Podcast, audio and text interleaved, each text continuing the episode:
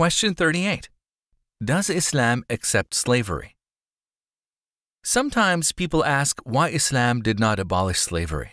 They tend to forget that other religions did not do so either. In fact, there are several passages in the Bible that order slaves to serve their masters well. It is well known that when Europe made contact with Africa, the black people of that continent were faced with a major calamity of human misery that lasted more than five centuries.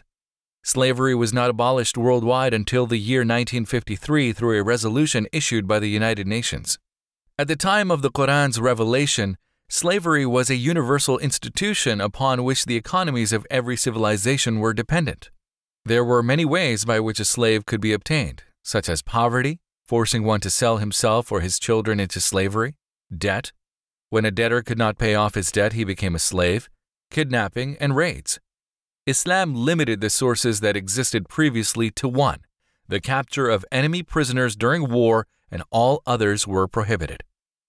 Actually, Islam is unique in its concern for the peaceful elimination of this practice. Due to His perfect knowledge and wisdom, God did not order slavery abolished outright. Since the economy of every civilization on earth was based and dependent upon this system, not only would the Muslim community have been put at great disadvantage by the immediate emancipation of all slaves, but the slaves themselves would have been unprepared for release into society without homes or means of support. Mercifully, God made the freeing of slaves within Islam a gradual transition. Manumission by the state and by individual Muslims was encouraged as a righteous deed greatly rewarded in the hereafter. The Quran stated that obligatory zakah and charity funds could be used for the purchase of slaves to be freed, and freeing a slave is cited therein as expiation for breaking an oath and for the commission of particular kinds of sins and errors. Moreover, a slave could enter into a contract with his master to earn his freedom. Thousands of slaves requested and were granted contracts of emancipation by their Muslim owners. Prophet Muhammad, peace be upon him, repeatedly emphasized good treatment of the slaves who remained, severely rebuking those owners who transgressed.